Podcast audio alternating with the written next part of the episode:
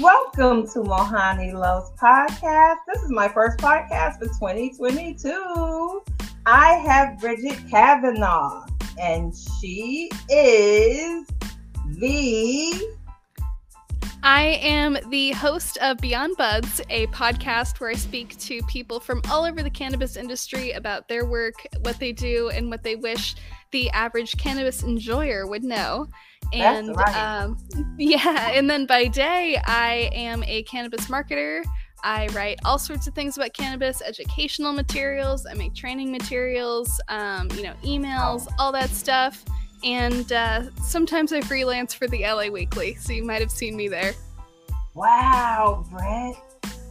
Uh, so you know this is going to be an interesting interview because yes, I will admit I used to smoke weed. Oh, oh no, cannabis. We'll call it cannabis. All right, right. Weed is still a habit. We talked about that. You right? can call it whatever you want. My great aunt, uh, she is 90 years old. She calls uh, she calls what we call pre rolls. She calls them doobies, and I think that's just the cutest thing in the world. You know, it's so funny because I remember uh, when they would talk. Doobies used to be a hairstyle. I mean, the girls say, "I'm gonna wrap my hair in the Really? doobie." I didn't know and that. Yeah, and this is where I found out um, about that. That that's what the other you know name was. It was used for. So, That's so funny. okay, Brett. So did you choose this business because you use the product, or why did you choose this particular business to get into? Yeah, that's a great question. So, uh, growing up in Southern California, I've always kind of been around. Um, well, back in the day, we didn't call it the cannabis industry, but I've always been around a lot of growers, a lot of people who are super interested in this plant, and I think it's so fascinating. California is the fruit basket of the world. And oh, you know, we do like fruits and nuts, like we kill it, but something about weed, like I, sorry, something about cannabis. I should be a little more Let's professional. call Something it about. Let's call it anything. Say weed, girl, because you used to that. uh, something about cannabis or weed, whatever. Uh, we just have managed to perfect. I don't know what it is, and I think it's fascinating. Uh, this is a plant that can do so many things. Uh, I, I'm crazy about it, and it's all over here. And um, you know, the fact that it's legal is just so incredible. You know, um, this, this is something that I I read that they were saying that the fact that they legalized it gave the option to younger people to start smoking it. Unfortunately, I think younger people have been smoking it. Yeah, I would that? actually. I would agree with with you. Um, I, I would say it's actually the opposite. Where legalizing legalizing marijuana uh, actually makes it harder for for kids to get their hands on. I believe when I was growing up, uh, this stuff was not exactly legal, and as a child, it was really a breeze to get this stuff. And then the other, you know, side of that is uh, because deal- dealers, drug dealers, they're not going to card you. They don't care how old you are. If you're 12, they will sell you marijuana, but a dispensary, they can't do that. And um, and so I think Well, you know, Have you seen 12 lately, though? 12 looks like 16. uh, not in a driver's license, and I all these dispensaries. yeah, yeah, these kids are getting. Uh, s- they're so good at makeup. It's it's nuts. Mhm. Oh my Well, gosh, these young girls, they're incredible at it. Do you test any of your products? Yes, so um, I work for a legal cannabis company.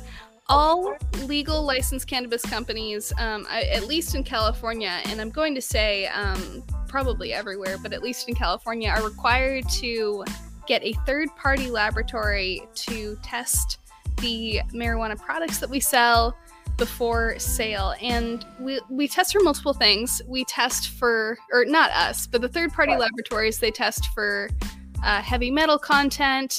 They'll test for unsafe additives, and then they also test to make sure that the amount of THC, CBD, and other cannabinoids listed on the package is accurate. Um, if a product, so for vaporizers, um, you know, you'll see some vaporizer products, they say it's 97% THC, Mhm. and it has to be pretty darn close to that number or else it is not legal to sell you cannot sell things in california with a, a wildly incorrect thc percentage So how they test it is in a lab. Like they're not sitting there smoking it. They test. So guys, you know, I just had to ask that question. You know, because the Yeah. you see a whole bunch of people sitting in the room rolling up and smoking. That's not it. It's tested in the lab, guys, with these round glass, you know, bottles, and they test the little droplets to put this here right, and if it turns that color, it's one of the on this bag. Yeah, I think back in the day, uh, sitting around smoking it was maybe the preferred testing method. But now, um, now things have, have changed quite a bit. So you'll have uh, scientists, chemists. Um, they'll work for you know different cannabis testing companies. Uh, down here in Southern California, Canalysis is a big one. I actually spoke to Andrew Pham on my podcast. He is the lab director at Epic Labs. They do that work, and he like like I, I felt like I knew a lot, but like he told me stuff I'd never heard of before. Um, I learned so much about the cannabis testing process. Wow, and that was good for you to add on to what you do. Yeah. Um, yes, absolutely. I have done a little testing myself. We have a um, we we do have testing machines where I work um, because we do manufacture product and we test it in house at several stages to make sure that the production is on track. Uh. That does not count towards our requirements. It's just something we do for quality control. So I've used our testing machines before to see um, what our flower is testing at, and that's super fun. Wow. So can anyone purchase your product online? Do they need to be carded? And when I mean when I say carded, I mean do they have to go to a doctor to get the, the you know the, the go ahead to get them a medical marijuana um, card. Yeah, so actually in California, things are, are different now. Um, back when I started purchasing, uh, back when I started purchasing weed, you did need to go to a doctor um, to get your cannabis prescription. Uh, and that was not hard. Uh, basically, you just went to uh, some sketchy clinic, um, and it was a great revenue source. uh, there were also a lot. There were also a lot of community clinics that do really good work and were able to offer low cost services to people because they had this massive revenue driver of uh, you know giving cannabis prescriptions for cash but also there were a lot of sketchy clinics uh, that only did cannabis prescriptions for cash so you go you say oh i have insomnia and they say okay here's your prescription $40 please come back in a year to get that re-upped Oh, oh, my back hurts. All right, my back hurts. I have You know. glaucoma. No, I don't have any proof. I just have it. I have a whole list of things that um I could come up with. well, yeah. is a dispensary an expensive business to start? It seems as if it's something that's expensive, is it? Well, oh, actually, sorry. I want to go back to the the other question because um before we move on because um so that's how it used to be back in the day. Now uh, California has legalized recreational cannabis. I want to say back in 2016 we did that. And so if you are 21 years old or older, you can Mhm. go into a dispensary. Um, they will check your ID to make sure you're of age, and you can purchase cannabis. If you want to order online, uh, you can get it delivered to your house as well, and they will card you um, when you pick up the product. But you have to be in LA in your area. They does they don't deliver out of state. Um, so it so there's always a dispensary in your area that will deliver. The thing is, because it's federally illegal and because of policies, because of the policies of most delivery carriers, um, you can't just send it through the mail. So you do have to distribute it yourself. Um, Ah, there are lots of cannabis companies uh, that flout those rules. I don't work for one of the companies that flouts those rules. We only deliver in our area, uh, and we have our own delivery fleet.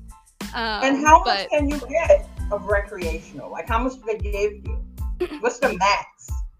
Yeah, it's actually pretty crazy. So you can buy, um, I want to say it's up to an ounce of flower per day, um, and you could go every day if you wanted. Or this is nuts. Um, in California, they uh, they were like, okay, like we need to decide what the limit is on how many edibles or how much concentrate people can buy in a day. So they decided that they were going to handle that by saying like, you know, one ounce of cannabis flower equals. I want to say they made it like equals like eight grams of concentrate. Wow. Um, Yeah, so you can buy eight, I, I want to say it's eight grams of concentrate in a day, which is insane. Anyone who uh, who uses dabs and listens to this podcast will be astounded, I think. But it gets even better. So the way they calculate uh, how much product you can buy for like like other non non flower products, you know, like edibles, lotion, whatever, um, they calculate it by the amount of concentrate within the product. So if you want to, you Oh, could buy 800 servings of edibles per day, totally legally. And then, okay, so but it's illegal to go get it and sell it on your own, correct? Um, it is not well. So it it's it's uh like technically it's not legal, but it's not Right. legal in the same way that street vending is is not legal. That's Um, right. I Like unlicensed street vending. Um, Right. so like you could do it. Um, no one's going to come after you. I can pretty much guarantee, but I don't recommend you do it. And um, definitely don't do it at large events because that's how you'll right. get. That's No how you'll face consequences. You can hear that business idea on my podcast. I was just asking the question. yeah, yeah, yeah. Like I don't recommend anyone do anything illegal. Uh, technically, that's illegal, but it's it's illegal. Like it, it's barely more illegal than like jaywalking. I, I probably um, do not give it to children. That is that is a, a real bad idea. Um, not- but I'm other adults, laughing at that. Don't give it to children. yeah. Um, I mean, I think people can use some some common sense there. Um, you know, like don't don't um like uh, the other thing is like at this point it's I don't even know if it's worth selling marijuana illegally because I mean, There are s- you get it. yeah, and the dispensaries have so many sales and deals all the time. I can't imagine you can make much of a profit selling illegally, but you know who knows. Right. So, so the other question was: Is a dispensary an expensive business to start? Yes, um, so expensive. But uh, the exact number depends on the city. Um, I have an interview coming out soon with Maha Hook, and she is a woman who works with different cannabis companies on their application process. And she explained that the, the cost does really vary uh, by city as well as the administrative load. It's significantly more complicated to apply for your, your licensing in certain cities over others. Uh, there may be zoning requirements that you have to adhere to, which can get expensive. Um, you'll pay a lot in lawyers' fees. wow. yeah. So it would be good to get a whole bunch of investors if you wanted to do something like that, right? yeah, or be like very independently wealthy. yeah, I- yeah. so Let me add that. You know, anyone listening that's very independently wealthy. You Yeah. have This is a business, but Yeah. Well, I know there are some uh, equity programs. Um, I want to say the city of Oakland had some that helped out some like lower income entrepreneurs who wanted to try their luck in cannabis and get started. Yes. Uh huh. If you if you look for it, there are some programs. Not enough. Um, I hope that changes, but there are some. interesting. So, how do you blend the product to make the different kinds? Yeah, so so that that can actually um, that is a good question. It's a big question. Um, so um, I guess I'll start with with edibles. I think that's a good one to cover. So back in the day, I think everyone probably has had you know one of those classic yeah the classic weed brownie with the you know where it's just got plant material in it and it's got a really weird texture and um, we've all had one of those right? And now things work a little differently where you'll actually take the cannabis concentrate. So you'll take your cannabis flower you'll distill it into basically you'll get like that essential oil and that's what you'll use for your brownies. So the taste is way better. Oh, how do you get that oil, Bridget? Yes yeah so um I, I can tell you about uh, the I can tell you about the people's process. It's the only one I'm really familiar with. So we have uh, we have a manufacturing facility, and we basically take the plants we grow and we uh, get them off the field. We let them dry a little bit in the sun. They don't need to be like perfectly dry. Um, the exact percentage of, of moisture is really important for jarred flower, but for Wow. concentrate, you can kind of correct for that later. So we take all that like dry ish flower, uh, put it through our super fancy machine that I, I don't totally understand much about. Does it Um, grind it up? It does. It grinds it up. So at and home, we will put it in a blender. Go ahead. oh yeah, actually, oh if you're looking for an at-home method, um, uh, what is it called? Rick Simpson oil is the best at-home method that I'm aware of, and he has literally posted his recipe on this website he owns called Phoenix Tears. Okay. Let me see if I can find the URL. I Um, can get Rick Simpson on here. Huh? yeah, yeah. Um, the the uh, industrial process for making cannabis concentrate is really different from the Rick Simpson method. But if you're doing it at home, the Rick Simpson method is is great. So his recipe is at phoenixtears.ca slash producing dash the dash oil. Okay, guys, you got that. Nice. Yeah, it's super detailed. You could do it at home with the stuff you've got. And he gives all the instructions there.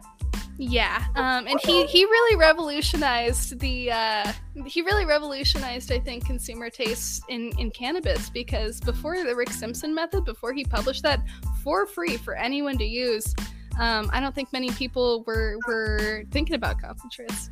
Oh, okay.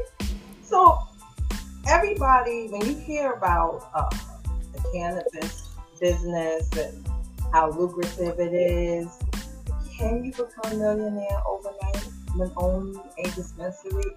Being an owner, I'm almost sure, but you know the term overnight means is it fast? Kickback like fast money? That's a good that's a good question. So cannabis certainly makes a lot of money, but it also costs a lot of money to operate a cannabis business. right. Yeah, Okay. like one one major thing is you can't uh, because it's federally federally illegal. You cannot deduct uh, your taxes, so you end up having to pay uh, basically double. Um, Ah, okay. yeah, operating I've always been curious. Oh, sorry, what what's that? No, I've always been curious about that process because you know when, when when something like that take the world by storm, and what I mean by that is them making it um, legal. Everybody's excited about it. you try to think about, hey, that'd be a good business I could, you know, go into. But you know, having you here, it would kind of wake up people, you know, their minds and say, okay, that's not for me or that's for me. You know, giving them the information. They may be better off just being over 21 going to pick up how many again? Yeah.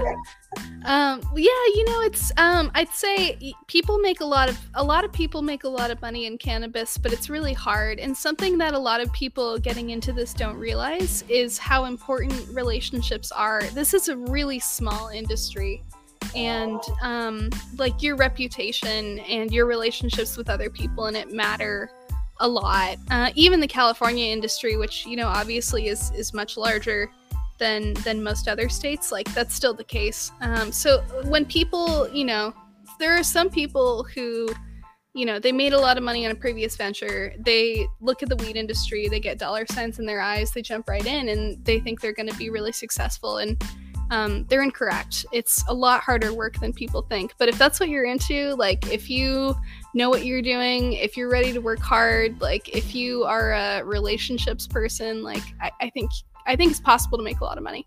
And there's a lot of new industries popping up in new states um, with a lot of exciting opportunities where it's probably easier to do that too. Wow. So when so when um these dispensaries open, right? They have to hire staff. I'm talking about the upfront person that Mhm. welcomes. You know, I don't know if you have a host in there that hello, welcome to Mohani Loves Dispensary. and you know the person to take them to you know ask them what they need. Are those people um tested for drugs? Like, do they have to take a drug test? And, and I know that sounds so strange because working for a cannabis company. Why should you have to take a drug test? I'm just curious. Do is that one of the qualifications?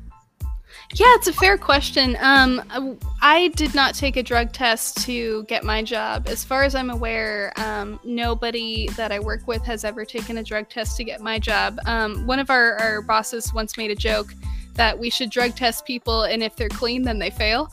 not a serious comment, but uh, like no, it's we would not have uh, we would not have any staff if we uh, did not allow people to um, and this. Is a strange question that came to mind because when you think about it, it's like if you have people who test positive for marijuana, they may steal from you to get their marijuana, or wait, over 21, they can get their own, right? What are the yeah. perks? What are their perks working for the dispensary? That's a good. Yeah, absolutely. We we get a we get a actually a really good employee discount. so really. Yeah, I think in any business you're gonna have shrinkage. Um, so you know it's um, you know if we worked at a restaurant, um, you know I think it's the same thing. Um, the thing is cannabis is is pretty controlled um, and you do have to track it at every point so i do think we have less shrinkage than other businesses we also have cameras everywhere um, yeah. yeah we really do have to it is uh, for safety reasons it's incredibly important to have cameras everywhere so it's not just like to surveil employees um, it has unfortunately come in handy before, but it's not like anyone's watching the cameras, uh, spying on the employees. Um, it's when the business was first built, uh, it was still a time period where. Uh, well, I don't. I, some people who are listening may have heard this story. Maybe you have too.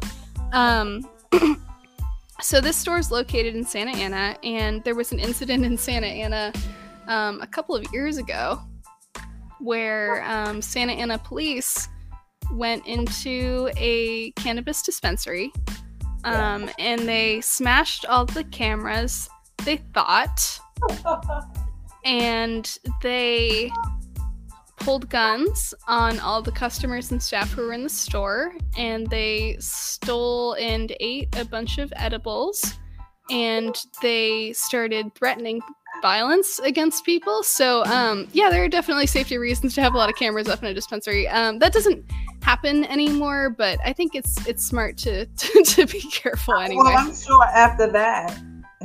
it's not gonna happen, especially when they make a mistake. That should they wasn't supposed to make that mistake and miss any of the cameras yeah. wow. Yeah. I mean, luckily they they missed a camera, and luckily that camera had audio recording. And if anyone's curious, um, the the video is pretty wild. So yeah, check that out.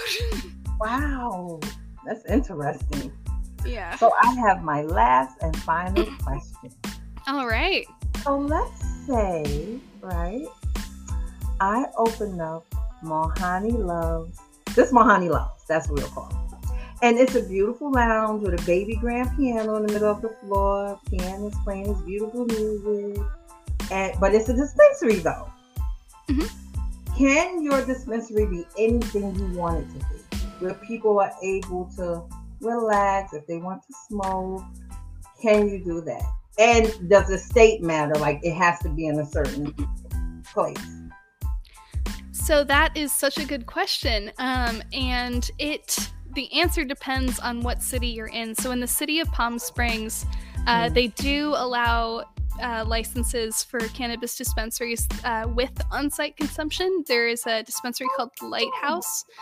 Excuse me. There's a dispensary called Lighthouse in downtown Palm Springs, um, where they have a lounge area. Uh, you can drink your coffee there and wow. you can smoke your product there, I believe, or at least you can take your edibles there. There's also a cannabis cafe in Los Angeles. The licensing is a little different. The city of Los Angeles um, does not allow restaurants to like cook. You can't like cook cannabis food, but it's okay. a normal restaurant and people can bring their own cannabis products or they can buy them from the attached dispensary and they can consume them on site. Um, in Santa Ana, there are no consumption spaces allowed, though. Wow, I wonder why. Like, because I'm sure if someone can open up a cannabis restaurant where, like, your collard greens have cannabis, your fried chicken, you throw it in the, you know, look, look, I'm taking it there, the fried chicken, the mac and cheese. Yum. Can you imagine that? Yeah, I mean, I just wonder why. Like, why not be able to cook with it if you can? I know, know it's it seems like a missed opportunity. There are cannabis chefs in the area who will come do that for like private parties, but it's not allowed for any businesses here. Oh, that's cool. Mm. But maybe in your state, you should lobby your uh, representatives. Be like, hey, I want to open Mohani Loves. I want people to enjoy it. I want people to smoke on site. It's all good. Like, hey, we have bars. Why can't we have this? You ready? And then I have to add a couple of millionaires out there that may be watching that want to open up this for me. you open it and then put all the money into it. I'll throw the idea out there and we'll just all make a little bit of money. That works. That sounds great. If I had a million dollars, Mohani. really? Yeah, but you know, we would rock because you have all the information. See, you're you're needed. So see, even when I get the opportunity, I'll be like, no, gotta call Bridget before I do anything. You have to. All right. Give me the information. I'm ready. I'll ch- I'll keep my ringer on. Thank you. Get in touch with you.